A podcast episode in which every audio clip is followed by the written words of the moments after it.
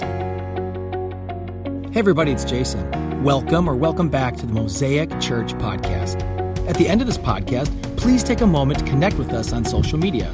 It's a great place to learn more and to see what's happening at Mosaic.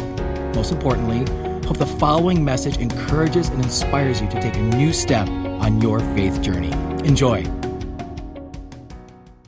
I want to start this morning by making a confession that I realize very much is not going to sound very pastorally, much less very Christ like.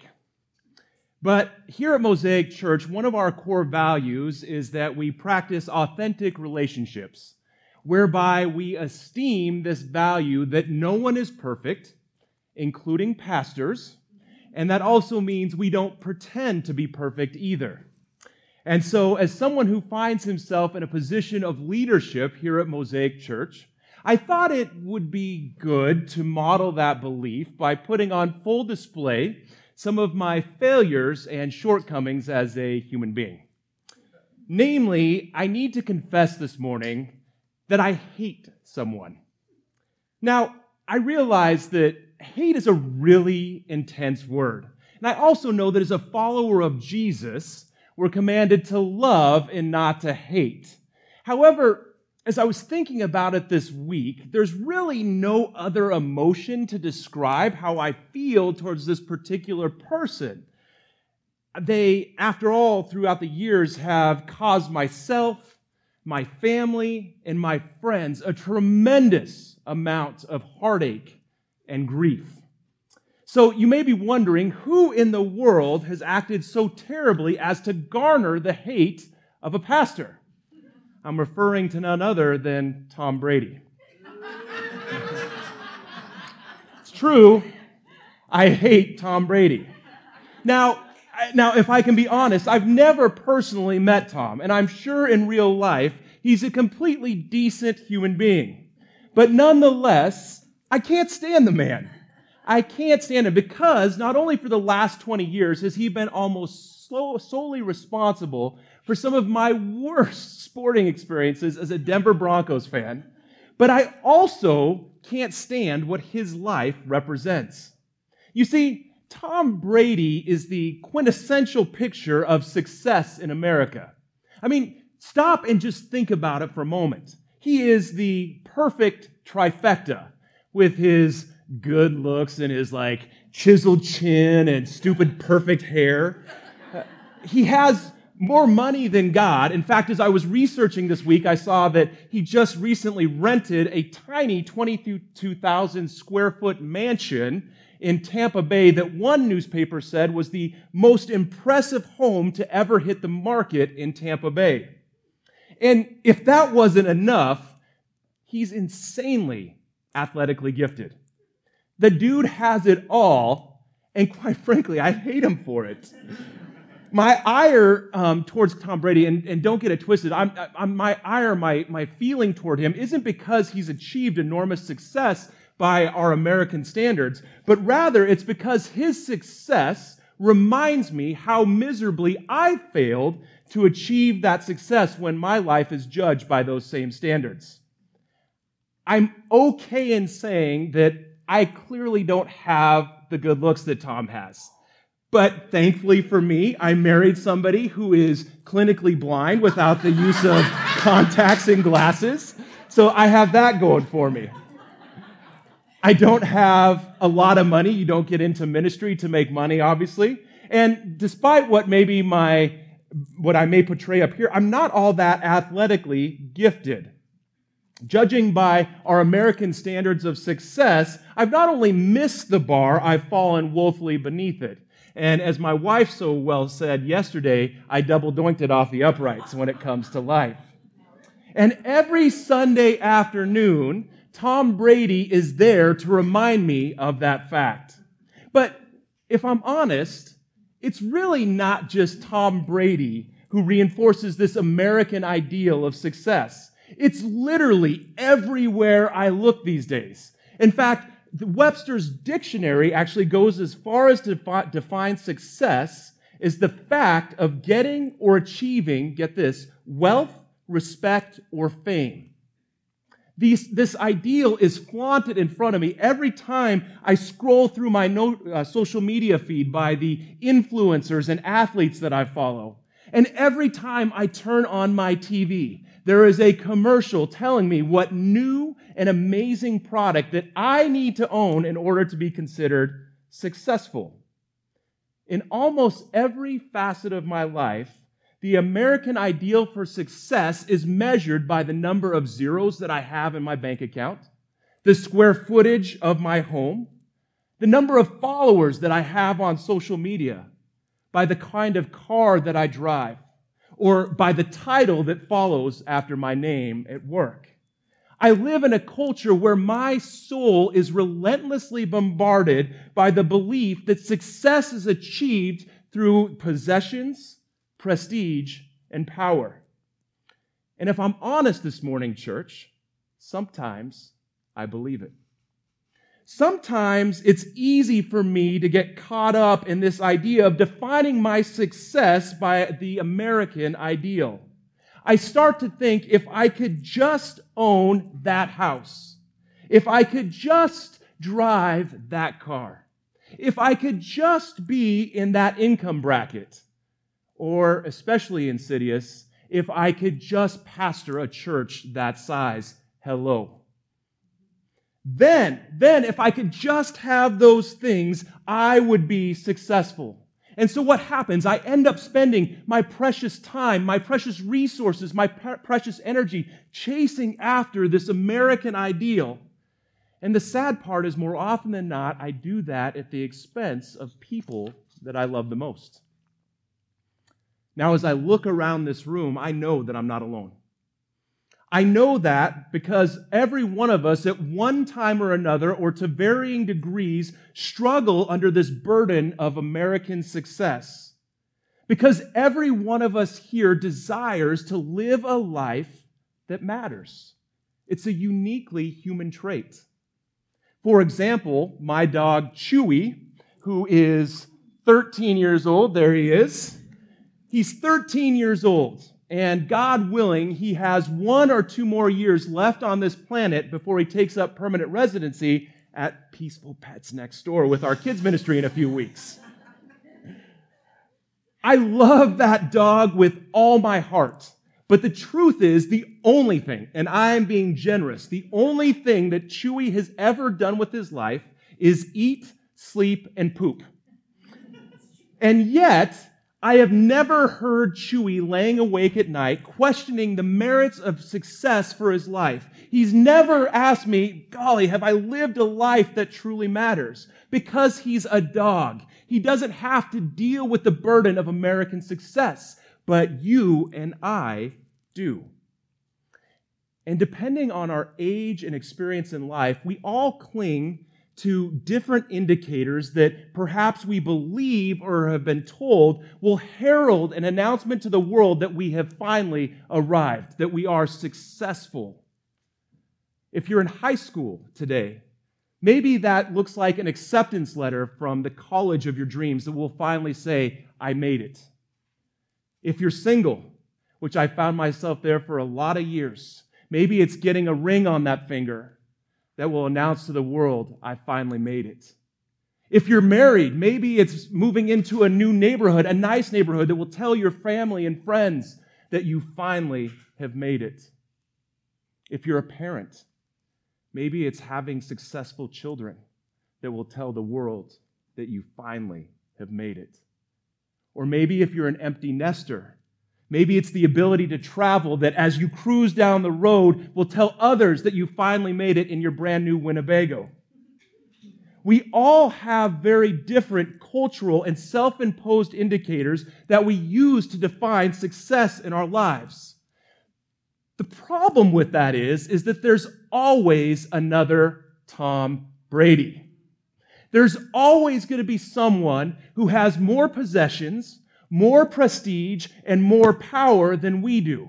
And so rather than just being and accepting when we level up in life, we chase that next success, believing it's going to bring us happiness. We look to get the next house, the next paycheck, the next possession, all the while believing that whatever that next is in our mind is in our mind, it will finally satisfy that innate desire to have a life that truly matters. But it never does, does it? Never does. And the crazy part is, is that round and round we go on this same circle, chasing after things that promise to fulfill that insatiable hole in our hearts but ultimately never can. So, what does success look like in our lives? What does it look like as followers of Jesus to live a life that truly matters? The cool part is, thankfully, I think God knew this was going to be a problem that we would wrestle with or a question that we would have in our minds because Jesus addresses this very issue one afternoon on a mountainside while delivering the Sermon on the Mount. And so, together, let's turn, if you've got your Bibles with you or if you're following along on your Bible app. Um, certainly, if you're following us online today, you can turn with us as well. Uh, but let's turn to chapter 5 in the book of Matthew and explore together what Jesus has to say about this very important issue of success.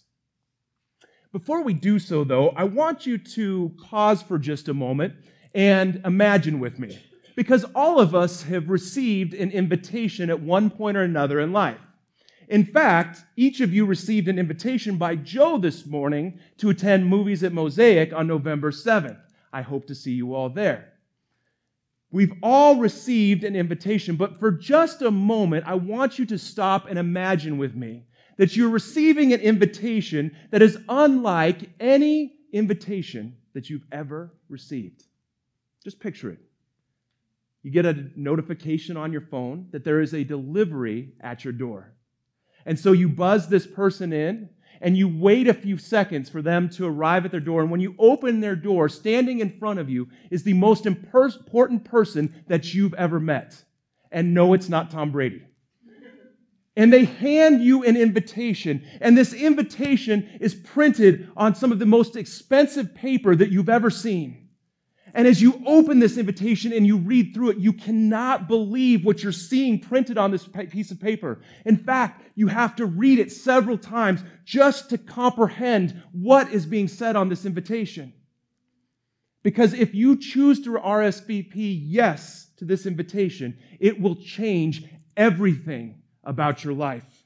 It changes everything.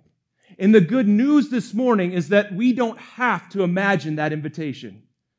Some 2,000 years ago, Jesus made just such an invitation.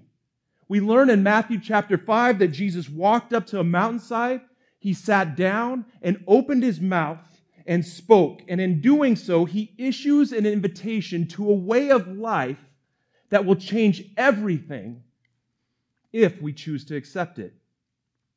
So, what's this invitation? What's this invitation that Jesus is calling us to? It's an invitation to redefine what, we, what it means to be successful in this life. It's an invitation to live a life that truly matters. Jesus, the God man, is inviting us to, to participate in the conditions that create success and incredible happiness in our lives. And in the Sermon on the Mount, Jesus describes a way of being in the world to live a life that matters, but not only for us as individuals, but for others as well. He paints a picture and then invites us to join it. And when Jesus begins the most famous sermon ever given, he does so by saying, Blessed are. And this word blessed is an incredibly hard word to translate, and it's a difficult word to understand, but we're going to try to do so this morning. Because it may cause, when we hear this word blessed, to begin to wonder if Jesus is giving a new set of rules for life. Basically, that if you live this way, then you will experience these results. Or we may wonder if Jesus is promising God's blessing if we do certain things in our lives. But to read the Beatitudes, church, as a list of rules to achieve success in life is to miss the point of what Jesus is saying in this sermon. Jesus is describing for us the best and most successful and joyous way about being in the world. It's like he's got a set of keys to a brand new car or a brand new house and he's dangling them in front of us. And he's saying, This can be yours. And this word blessed is meant to incite within us a desire to have what Jesus is offering. It's going to hurt me to say this this morning, but it's akin to looking at the Green Bay Packers this season and saying, wow, that's a really good football team. And they are a picture of what a good football team looks like that's functioning and hitting on all cylinders. Now, I wouldn't say that, but some of you Wisconsin, Wisconsinites might. And Australians have this term, good on you, mate. Has anybody ever heard that before? Good on you, mate. It basically means a job well done. Or for those of us in this room who maybe have Welsh roots, there's a saying, white is their world, which means that everything is good for that particular person. And that is what Jesus is saying when he uses the word blessed in the Beatitudes. He isn't so much promising God's blessing for if we follow certain conditions. Rather, he's describing again a way to live in the world that is different from what we've experienced in the past when he says blessed, he's saying good on you to the people that he's talking to. They figured out a way of life. And because they are living this way, they've discovered the conditions that will allow them to succeed and have happiness in God's kingdom. They're living a life worth living. Now, church, this morning, what I'm about to say, don't let this pass you by. God is very concerned about your happiness. Let me say that again. God is very concerned about your happiness. Now, before you can write an email to Jason claiming that I'm preaching a prosperity gospel from the front, let me stop you and say I'm not a name it and claim it preacher. What I mean is when I say God is concerned about your happiness, I mean to say that God is concerned about the fact that you are able to succeed in his kingdom here on earth. And in the Sermon on the Mount, Jesus gives the conditions that will lead to that success and to the success of others. So, what is success then in God's kingdom? As we've already said, I think if any of us were to try and fill in the blank there, we would probably say things like, I want lots of money, no debt, I would love to have a ton of free time, meaningful relationships, great vacations, or a nice car. If that is success in God's kingdom, sign me up. But John Calvin, the great preacher and pastor, once observed that most people hold to the false belief that a happy person is one who is free from annoyance, attains all that he wishes, and leads a joyful and easy life. Sorry, John, I hate to disagree, but sign me up for that. But what's confusing about the Sermon on the Mount is this Jesus doesn't describe that kind of life that most of us would put forth as success. Nowhere in the Sermon on the Mount does Jesus use or reference the American ideal for success to describe what success looks like in the kingdom of God. Instead, he turns to a group of uh, people and says, Hey, good on you. They're successful. They figured life out. And then he turns around and immediately describes nine qualities that most every one of us in this room would say that's negative. That doesn't sound like success to me, Jesus. So let's check out Jesus' shocking words in Matthew chapter 5, verse 3 through 10. And he says this Blessed are the poor in spirit, for theirs is the kingdom of heaven. Blessed are those who mourn, for they will be comforted. Blessed are the meek, for they will inherit the earth. Blessed are those who hunger and thirst for righteousness, for they will be filled. Blessed are the merciful, for they will be shown mercy. Blessed are the pure in heart, for they will see God. Blessed are the peacemakers for they will be called the children of God. And blessed are those who are persecuted for righteousness, for theirs is the kingdom of heaven. Stop. I want you to pay attention And notice very clearly what Jesus doesn't say in that list. At no point in that list does Jesus say, Blessed are the wealthy. Blessed are those who have a good reputation. Or blessed are those who are well connected with other people in high places.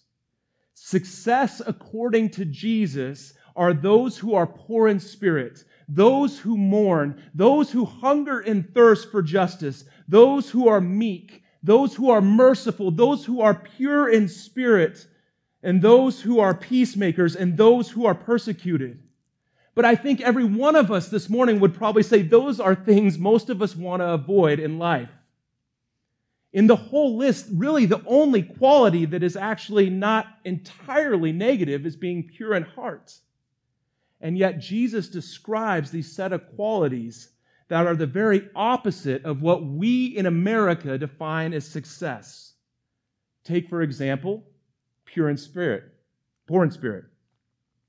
And that may sound like a virtuous thing to our modern ears, but you have to remember that when Jesus is speaking the Sermon on the Mount, he's speaking these words into an honor and shame culture where being poor in spirit was not something that was prized or used to get ahead in life.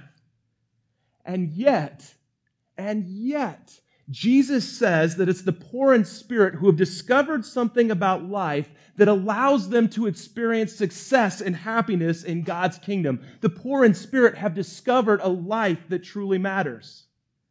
And so, why are these negative qualities so positive in God's upside down kingdom?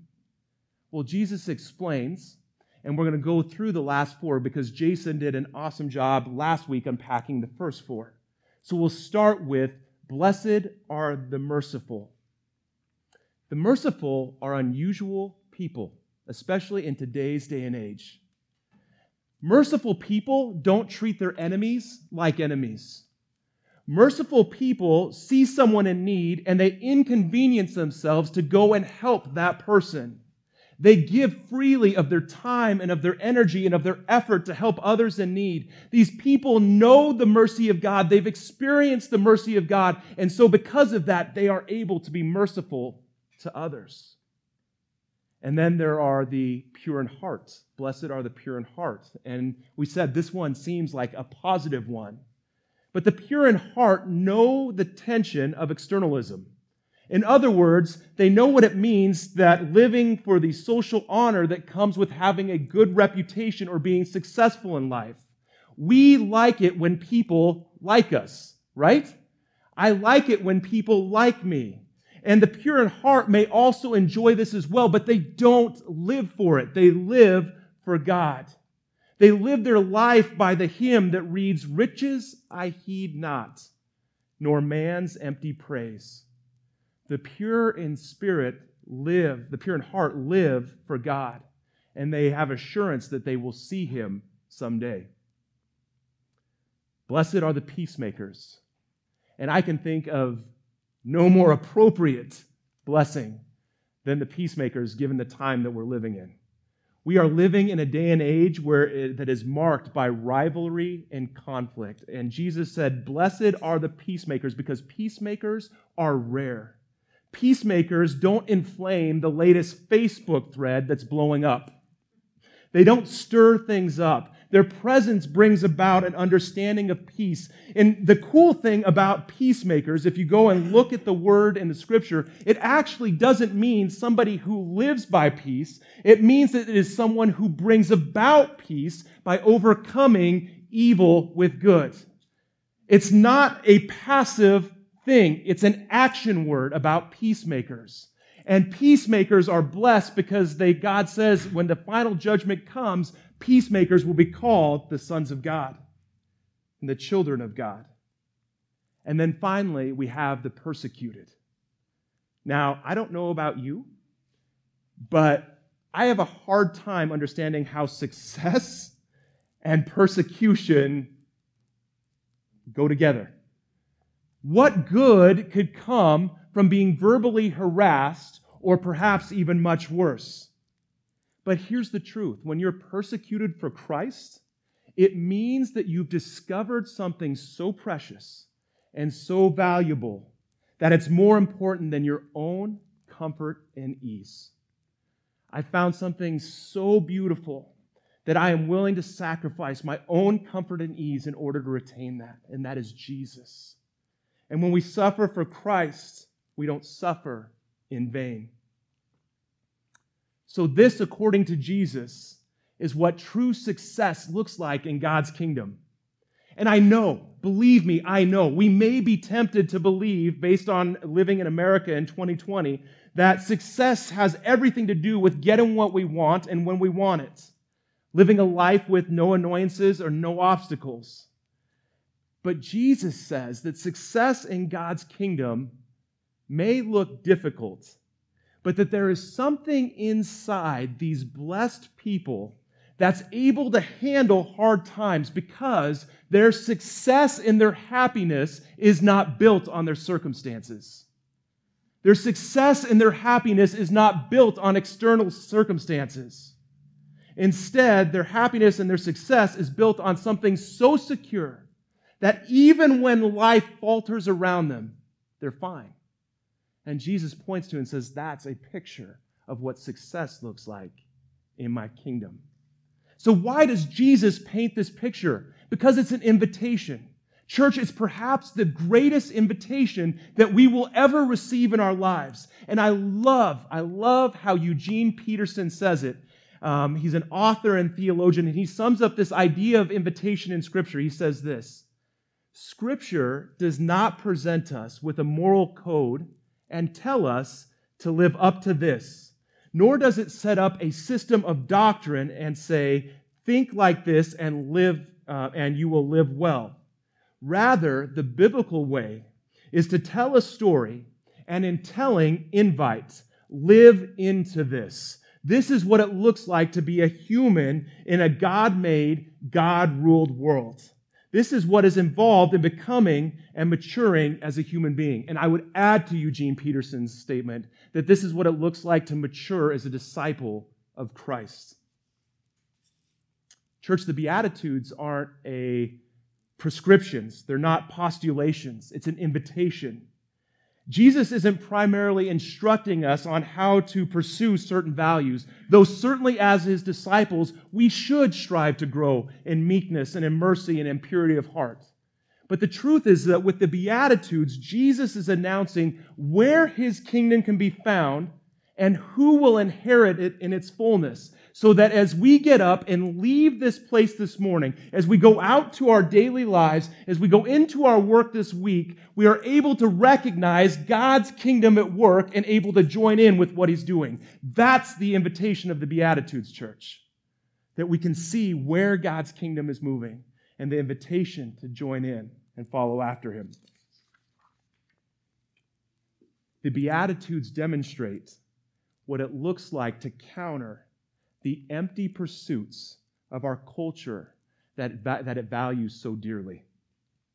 They're not trivial promises of ease and security.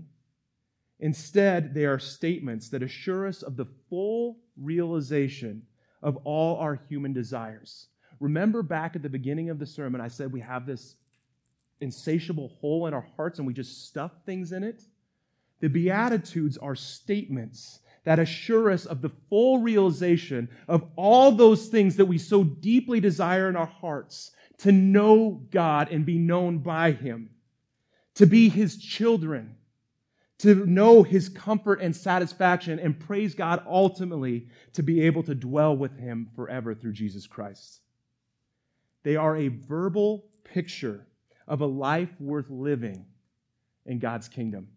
The Beatitudes are Jesus' invitation to redefine our Americanized view of success by allowing our hearts to be aligned with and transformed by the principles of God's upside down kingdom. It's an invitation. And my question to you this morning, church, is are you willing to accept that invitation? Are you willing to say yes to one of the greatest invitations that you've ever received? But how do we accept Jesus' invitation? How do we begin to allow our hearts to be aligned with and transformed by the principles of God's upside down kingdom? especially when we said, as we live in a world that is constantly tugging at our hearts and pulling us in a direction to define our success by things we've achieved in life. The answer lies in what you choose to feed your heart and soul. Now, some of you may know that Pastor Jason and I have been in a competition for the last few weeks. We're trying to lose some weight before the beginning of the year and before the new year. And in other words, we want to lose our COVID 19. Not the virus, the weight. And we've established that every Monday morning for the next 10 weeks, we are going to weigh in. And then whoever loses the most percentage body weight is the winner for that week. Now, I have to tell you that for the first two weeks, Jason has beat me. And that is a something, a fact that he reminds me of every stinking day. And it drives me bonkers. I get so angry about it. But here's the truth, church. I don't have to and shouldn't be angry at Jason. I shouldn't be angry at my scale, though I have been these last few weeks. I've even questioned whether or not the scale's working. I really have nobody to be angry at but myself. Because the truth is, for the last two weeks, I'm still eating junk. I sit down at night and I'm putting pretzels and chips and all those kind of things late at night into my body. And so I shouldn't be surprised then, the scale reflecting what it is I put into my mouth. And the same is true when it comes to our hearts and the principles of God's upside down kingdom in the Beatitudes. I can't expect to start thinking and acting differently about success in God's kingdom when the only thing I'm feeding myself is this American ideal of success. I have to start feeding my heart and soul things that align with God's view of what success looks like in His kingdom. And one of the ways that we can do that practically this morning, church, one of the ways that we can accept that invitation of God is by beginning to pray through the Beatitudes. Begin to pray through the Beatitudes and let those wash through our minds. It may be that you choose to pray one Beatitude a day, or it may be that you choose to pray the entire list in a day. But however you do that, it begins to redefine in our minds what success looks like according to God's kingdom. For example, if we chose to pray, Blessed are the poor in spirit from Matthew chapter 5, verse 3, it may sound something like this Heavenly Father, I want the humility not to be impressed with myself and my accomplishments. Increase in me more of you, God, and none of me. I am overwhelmed with my sense of spiritual need. I recognize the true spiritual condition of my pride and self sufficiency, and I am broken over, over it and need to cast myself upon you to receive your mercy. That may be one way that you choose to pray that, and that could be for any one of the Beatitudes. But as we pray through the Beatitudes again, we begin to counter the effects of that American ideal of how and how it works against our souls on a daily basis. We saturate our hearts with what it looks like to live a life worth living in God's kingdom. Again, my question is will you accept Jesus' invitation? Once again, thank you so much for listening. If you live in Southeast Wisconsin, we'd love to connect with you at our weekend gathering. For service time, directions, and learn more about our vision to ignite a movement of love that transforms our community and the world, visit us at mosaicwi.com.